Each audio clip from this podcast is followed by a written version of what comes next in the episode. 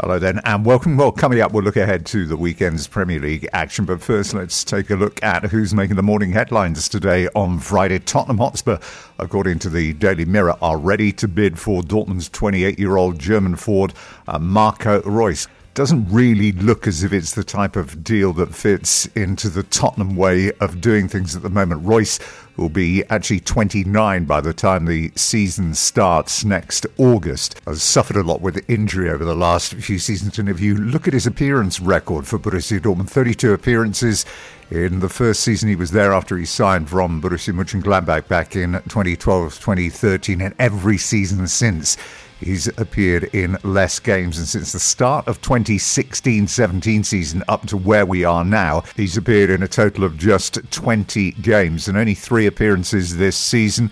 He's been on the score sheet in two of the last three games that he's played uh, against Augsburg in the 1 1 draw last week and away against his former club. He got the winner against Borussia Mönchengladbach on the 18th of February. 58 goals in 128 games. No doubting his talent when it all worked. Uh, those of you that were watching the Bundesliga coverage in the UK over the last few years on uh, BT Sport remember Marco Reus's fantastic deliveries in dead ball situations on the left, picking out more often than not Lewandowski, who profited so much from the quality of his service. Still, be a big surprise if Marco Reus turns up at Tottenham.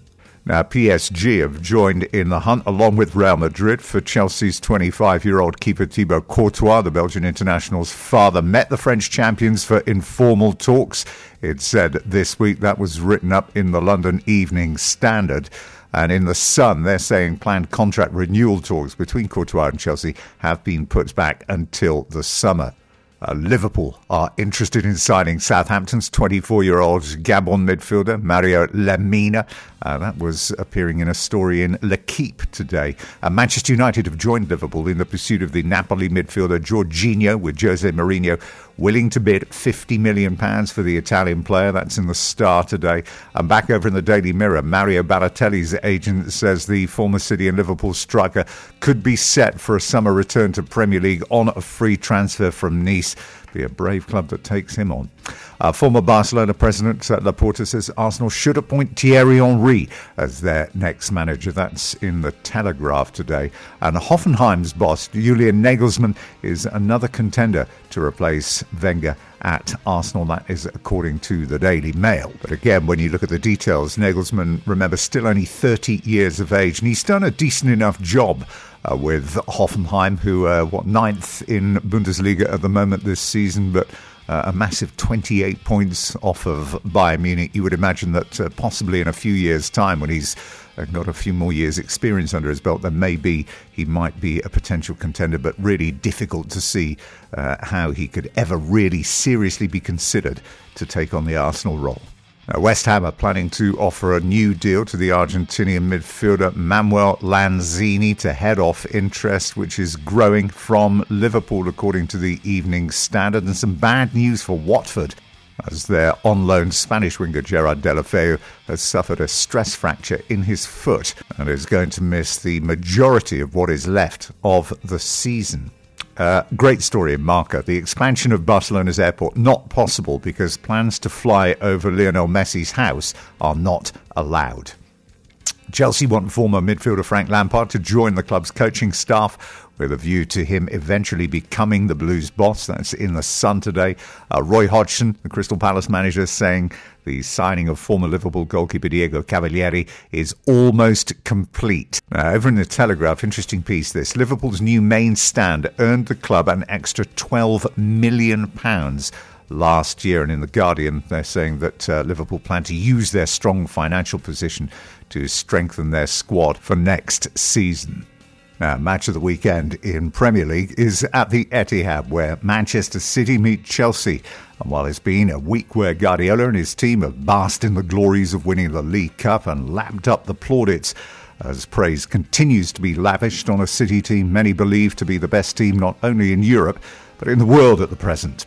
All this appears to be difficult, though, for Chelsea coach Antonio Conte to take, as once again he was asked at his press conference today do Chelsea have the ambition to try and match Manchester City? This is not a question for me, and about the ambition, and the club has to show the, the ambition and not the coach. The coach has to work every day to try to work very hard, but uh, you, you show the ambition. Uh, uh, the club has to show the ambition.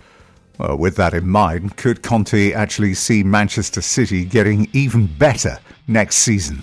Yeah, for sure, for sure, because uh, they have uh, the possibility to uh, to spend money and to to improve the quality of the the start eleven, the quality of the squad. And if you remember, I always say that uh, uh, in this uh, in this league, but not for this league, but Uh, for the other teams, uh, they have to pay great attention to Manchester City because Manchester City is a fantastic reality.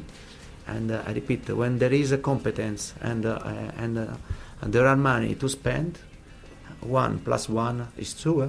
It's not three, four, five. Now, whilst Conte bemoans lack of squad investment, Jurgen Klopp, whose Liverpool team are at home to Newcastle in the Saturday 5:30 kick-off, has had nothing but praise for his players today and how they've adapted to life since the departure of Philippe Coutinho. It's, it's, it's clear, though, Phil Coutinho was a very, very, very dominant player in our game, in a game which when it didn't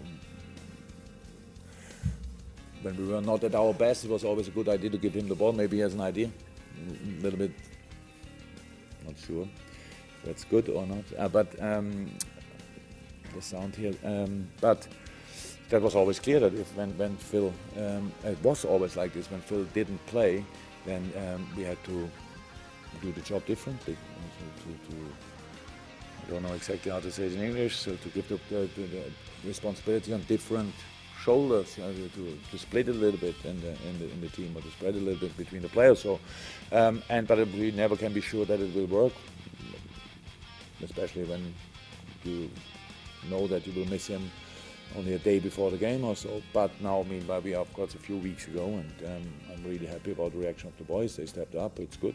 I never thought like this. That it's it's here that everybody thinks if one player is missing, then the whole building is pretty much all the way halfway done. And um, I, I, don't believe in things like that. But of course, we want we were fighting for Phil. We wanted to keep him here, so it's not a secret anymore. And um, at the end, he decided differently, and we, we I'm happy that it worked so far um, pretty well. But to be honest, I don't think too much about it. It's, it's it feels like it's already a few months ago. To be honest, it's only a few weeks ago, but it feels like a few months ago. So it, it happened a lot since. Uh, Pep Guardiola is a man used to winning titles early. Back in 2013 14, his Bayern Munich team had the Bundesliga title wrapped up by March 25th. So, has he got his eyes set on winning the earliest ever Premier League? I was in, uh, in the La Liga, I was in, in Germany here, and the, one of the big difference to the, the journalists, the pundits, the, all the people is talking about the statistics. Here, the statistics is always involved. And believe me, it's okay it's okay, it's acceptable. Okay, we won that game, now have three, four, okay. But believe me, what that means is win the next one and win the title if it's possible and be ready to qualify for quarterfinals. And, and after the end of the season, we'll see how many wins we win or this. What remains is the happiness to, to feel we were the best team in England in that season. That is the best feeling by far. The, because the records, that's nice, but we'll be breaking. So the record's always this once, next season on, on or in, in, five years and ten years, one team is going to be break. Because that is what sport was in the past and always would happen in the future. Now, Tottenham can go third with a victory over Huddersfield at Wembley Stadium tomorrow. Pochettino, though, is not expecting an easy ride against a team that is fighting hard to survive in Premier League. I think Premier League, all the, the games are tough, and of course, uh, Huddersfield is a team that is fighting for uh, survive on the Premier League and is in different position than us, but always is uh, so dangerous to play. And uh, for me, uh, will be tough. Of course, that um, um, for us is so important the three points. Uh, to be involved in the in the table or in a position to fight for the for the top four and I think it's key for us to win this. Uh, the team is ready, and I think the team mentality is, is good. uh, we know very well that uh, it will be a tough game and we need to be ready to fight. And I'm thinking only and be focused and try to, to performance in the way that we want. And that's just about it for today. Don't forget, we'll be back on Monday. If you want to get in touch, you can do on Twitter at Tim Capel or indeed on Facebook at Tim Capel as well. Wherever you're watching your football, have a great weekend. We'll be back next week.